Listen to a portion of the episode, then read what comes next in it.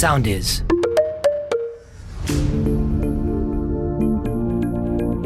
Γεια σας! Είμαι η Σουζάννα Κεγκίτσι και αυτό είναι ένα ακόμα επεισόδιο του podcast The Beauty Talk.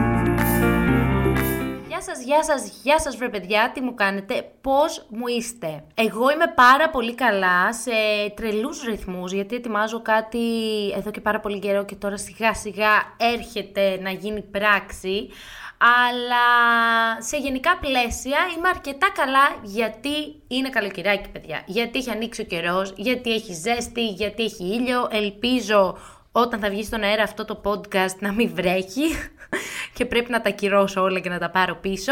Αλλά δεν είχα κάποια ιδέα για το σημερινό podcast. Δηλαδή είναι πραγματικά από εκείνες τις φορές που κολλάει βρε παιδί μου το κεφάλι σου εντελώς και δεν ξέρεις τι να κάνεις, ε, ήρθε αυτή η ώρα και για τα podcast, βεβαίως βεβαίως, οπότε έκανα ένα έτσι Q&A, πώς το λένε, στο Instagram, η γιαγιά, αυτό που βάζει σε ερωτησούλες, σας ρώτησα τι θέλετε να συζητήσουμε, τι θέλετε να ακούσετε, μου είπατε πάρα πολύ ωραίες ιδέες και πάρα πολύ έτσι ωραίες προτάσεις, τις οποίες θα τις κάνουμε με τον καιρό, αλλά αυτή που κέρδισε ήταν η ερώτηση, ήταν η πρόταση μάλλον, για το θέμα τι αλλάζει στη skincare routine μας το καλοκαίρι. Είναι ένα ερώτημα το οποίο το έχω πάρει πολλές φορές και στο YouTube μου, στο κανάλι μου στο YouTube και η αλήθεια είναι παιδιά ότι η καλοκαιρινή ρουτίνα για μένα είναι καλύτερη, είναι πιο εύκολη, είναι πιο απλή. Δεν θέλω να μπερδεύεστε γιατί πολλές φορές έτσι μπερδευόμαστε με το τι πρέπει να χρησιμοποιήσουμε, τι δεν πρέπει να χρησιμοποιήσουμε. Έχουμε λίγο μπλεχτεί εκεί με τα ενεργά συστατικά, ποια είναι το καλοκαίρι, ποια είναι καλά για το χειμώνα, ποια... Υπάρχει ένα μπέρδεμα.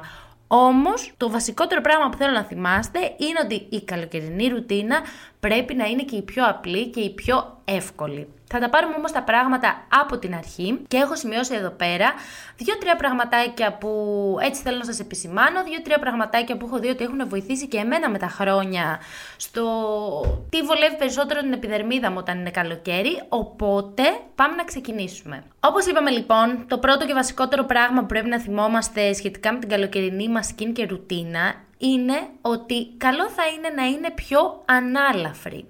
Θέλω να σκεφτείτε τη skin και ρουτίνα σας όπως την καρταρόμπα σας. Δηλαδή, τι εννοώ; Το χειμώνα χρησιμοποιούμε παλτό, extra layers, ζακέτες, ζακετάκια, jacket. Το καλοκαίρι όμως η γκαρνταρόμπα μας είναι πιο ανάλαφρη. Έχουμε λιγότερα πράγματα μέσα στην τουλάπα μας.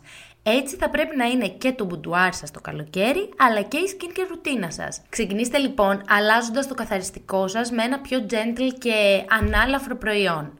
Εάν χρησιμοποιείτε κάποιο έλαιο ή ένα κρεμόδες cleanser για το καλοκαίρι, αλλάξτε το με ένα καθαριστικό σε μορφή αφρού που είναι και πιο ανάλαφρο αλλά και εξίσου αποτελεσματικό με κάποιο άλλο έτσι πιο βαρύ καθαριστικό προσώπου, με πιο βαριά σύνθεση. Επόμενο βήμα στην ε, καλοκαιρινή μας skincare ρουτίνα είναι η ενυδάτωση. Και μπορεί το καλοκαίρι με τη ζέστη και την υγρασία να νιώθουμε ότι δεν χρειαζόμαστε και τόση ενυδάτωση όσο το χειμώνα. Όμως η επιδερμίδα μας παιδιά χρειάζεται ενυδάτωση και το καλοκαίρι. Ίσως λοιπόν το χειμώνα το νιώθουμε λίγο παραπάνω, επειδή νιώθουμε και το δερματάκι μας να τραβάει, νιώθουμε ότι πρέπει να βάλουμε λίγη παραπάνω προστασία, λίγη παραπάνω φροντίδα στο δέρμα, λίγη παραπάνω ενυδάτωση. Το ότι το καλοκαίρι δεν νιώθουμε το δέρμα να τραβάει δεν σημαίνει ότι το δέρμα δεν έχει ανάγκη από ενυδάτωση και δεν έχει ανάγκη από περιποίηση και φροντίδα. Εάν νιώθετε όμως ότι η ενυδατική που χρησιμοποιείτε το χειμώνα σας πέφτει βαριά για την επιδερμίδα σας το καλοκαίρι,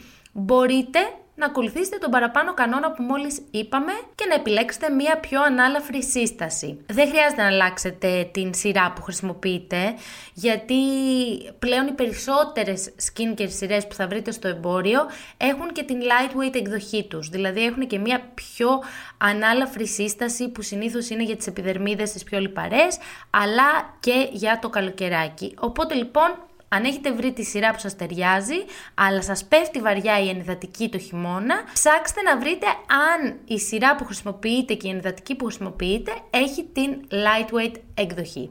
Μην αφήσεις τη βιταμίνη C. Εδώ είναι αυτό που έλεγα πριν με το μπέρδεμα που έχει δημιουργηθεί σχετικά με τα ενεργά συστατικά και το βλέπω και εγώ πάρα πολλές φορές στα inbox μου στο Instagram, σε comments στο YouTube.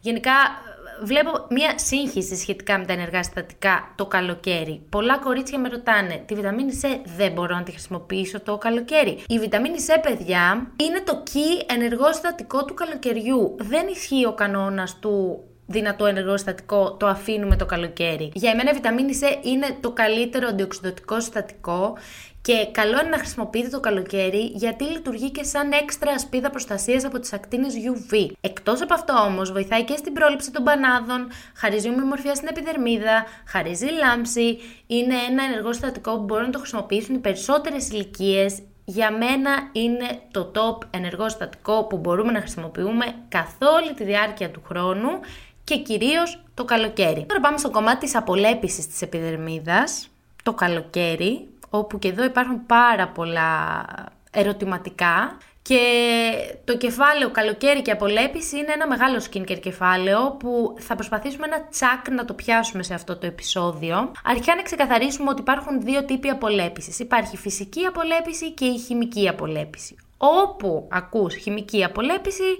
αναφερόμαστε κυρίως στα οξέα. Γνωρίζουμε λοιπόν ότι καλό είναι το καλοκαίρι να αποφεύγουμε την καθημερινή χρήση των οξέων. Άρα τώρα θα μου πεις, εάν είμαι φαν της χημικής απολέπισης, Σουζάνα μου, και όχι της φυσικής. Φυσική απολέπιση είναι τα peeling με κόκκους, είναι οι βούρτσες που κάνουν απολέπιση, τα γάντια που κάνουν απολέπιση, είναι οτιδήποτε άλλο εκτός από τα οξέα. Αν είμαι λοιπόν φαν της χημικής απολέπισης και δεν θέλω να κάνω φυσική απολέπιση, πώς θα απολεπίσω την επιδερμίδα μου τους καλοκαιρινούς μήνες, που είναι και απαραίτητο βρε αδερφέ, γιατί κάπως μπορεί να μαυρίσουμε, κάπως να θέλουμε να κάνουμε έναν έξτρα καθαρισμό της επιδερμίδας.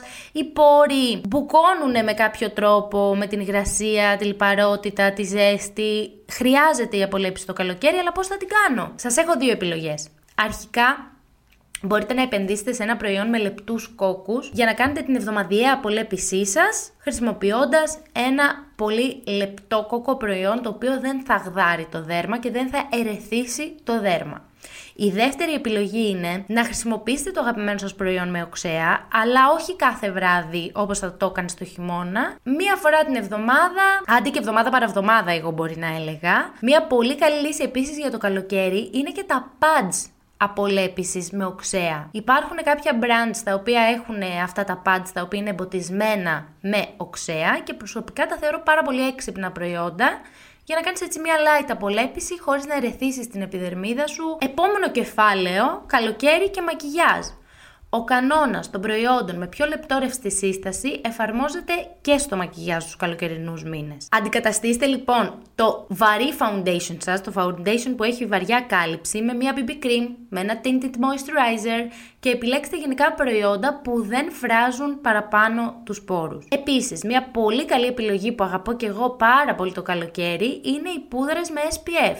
Με αυτόν τον τρόπο έχουμε και κάλυψη, αλλά κυρίως μπορούμε να ανανεώσουμε την αντιλιακή προστασία μας ανα πάσα στιγμή χωρίς καμία δικαιολογία.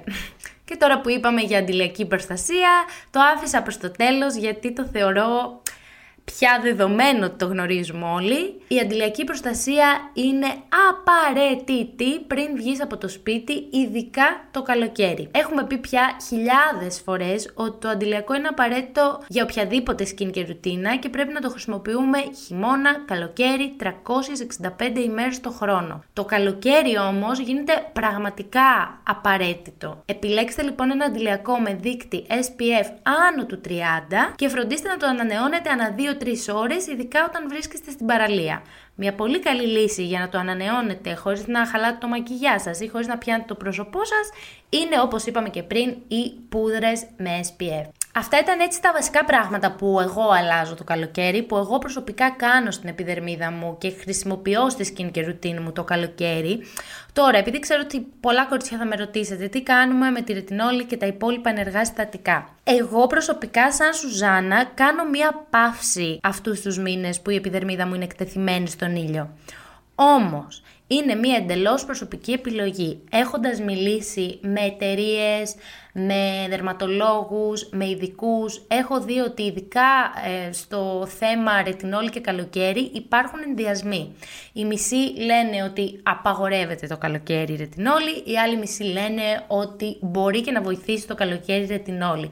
Οπότε, είναι δική σας επιλογή το τι θα επιλέξετε να κάνετε, τι σας έχει συμβουλέψει ο δερματολόγος σας, τι σας έχει συμβουλέψει ο ή η αισθητικός σας. Εγώ προσωπικά σαν Σουζάννα έχω έναν κανόνα δικό μου το καλοκαίρι, χρησιμοποιώ την πιο light ρουτίνα. Είναι αυτή η εποχή του χρόνου που όλα είναι πιο απλά. Από το τι θα φορέσεις, από την skincare ρουτίνα που θα κάνεις, από το μακιγιάζ. Έτσι θέλω να έχω στο μυαλό μου το καλοκαίρι, έτσι θέλω να έχω στο μυαλό μου και την καλοκαιρινή skincare ρουτίνα μου. Οπότε δεν την παραφορτώνω. Τη φορτώνω πάρα πολύ όλο το χειμώνα με μάσκες, με θεραπείες, με οξέα, με ρετινόλη, με τα πάντα, αλλά αυτούς τους 2-3 μήνες του καλοκαιριού προτιμώ να επιλέγω σειρές skincare οι οποίες δεν έχουν πολύ δυνατά ενεργά συστατικά. Προτιμώ να επιλέγω σειρές skincare οι οποίες έχουν αποτέλεσμα αλλά χωρίς να ερεθίσουν την επιδερμίδα να την κάνουν φωτοευαίσθητη, γιατί αυτό είναι το πιο σημαντικό και αυτό πρέπει έτσι να προσέξουμε. Και κυρίως επιλέγω προϊόντα τα οποία ενυδατώνουν την επιδερμίδα με ανάλαφρες υφές και συστάσεις. Δίνω πολύ μεγαλύτερη βάση στην αντιλιακή μου προστασία βάζοντας μέσα και πούδρες αντιλιακές και tinted moisturizer με SPF και εννοείται δεν ξεχνώ την βιταμίνη C